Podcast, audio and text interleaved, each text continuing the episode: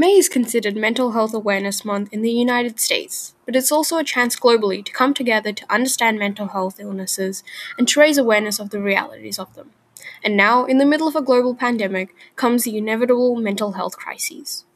Whether you're an essential or medical worker on the front lines, or simply social distancing at home, it's easy to begin to feel anxious, stressed, and depressed. A study taken by the Kaiser family found that 45% of adults across the country are affected mentally by the pandemic, which causes stress and anxiety concerning their family, friends, and jobs. These studies have shown to be signs that these health and economy crises are even more likely to increase mental health issues. The research notes that negative mental health effects due to social isolation may be particularly pronounced among older adults and households with adolescents. Job loss has had a significant impact on the mental health of many, with a variety of healthcare workers at risk of developing burnout, anxiety, and depression. In the United States alone, 22 million jobs were lost in April, reaching a 17.4% employment rate. Especially with the government set stages of quarantine in place, the Kaiser Family Foundation also finds that those quarantining reported worse mental health and that social distancing attributed to feelings of severe loneliness. This is not to say that the Kaiser family suggests ignoring the regulations, it finds it important to understand the reality of mental health throughout a pandemic. Next up, we have Sophie Grenda of McKinnon Secondary College on how the pandemic and social distancing has affected her and her loved ones mental health wise. Sophie, how are you today? I'm good. How are you? I'm good. Thank you for taking this interview with me. I just have a couple questions for you.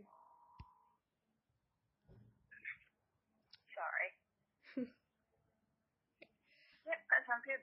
Yep. Has the COVID 19 crisis impacted your mental health? Yeah, I'd say it has. I'd say I think spending time at home has just kind of made me. Yeah, that makes sense. Yeah, I don't know how to word it. Just sort of being aware of everything that's happening. Yeah. And a lot of stuff got cancelled as well, mm-hmm. which in turn makes me sad.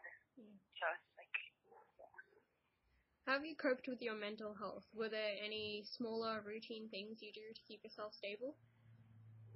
Um, I tend to listen to music a lot to kind of help me tune out a lot of stuff. But I guess, like most people, I've been baking a lot as well. Oh yeah, that's a good.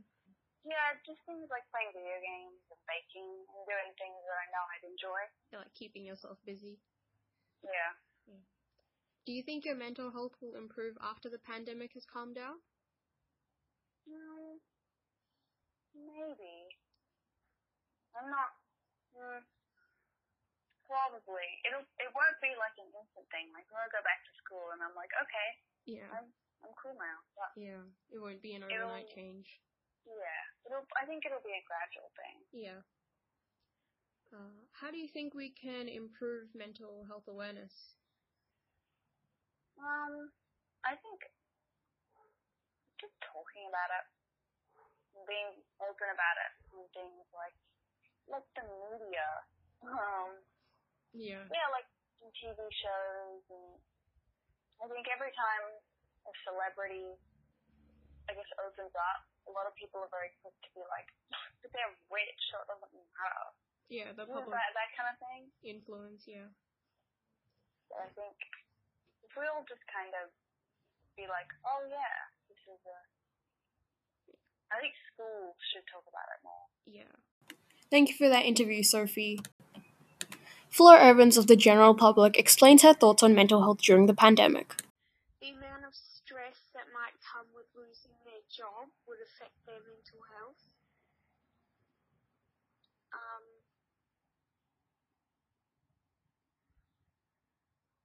Is that and also n- not being able. Moving forward, how do we deal with our mental health?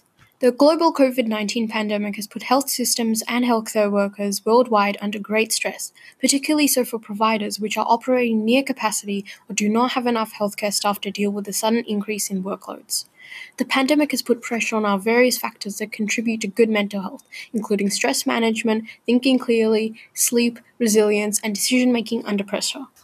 In order to support mental eh, medical health workers, the Australian government has partnered with Smiling Mind, a non for profit web and app based meditation program developed by psychologists and educators. Through their partnership, the app provides its users with accessible information, resources, and practical activities designed to actively support mental health. Thankfully, for even those not receiving professional help, Smiling Mind still offers similar ro- resources catered to your needs. By simply downloading the app, you have a range of resources to practice mindfulness and help alleviate your general stress. During difficult times, it's tough to keep your own mental health stable. You're stressed, anxious, and worried for your jobs, studying, and education.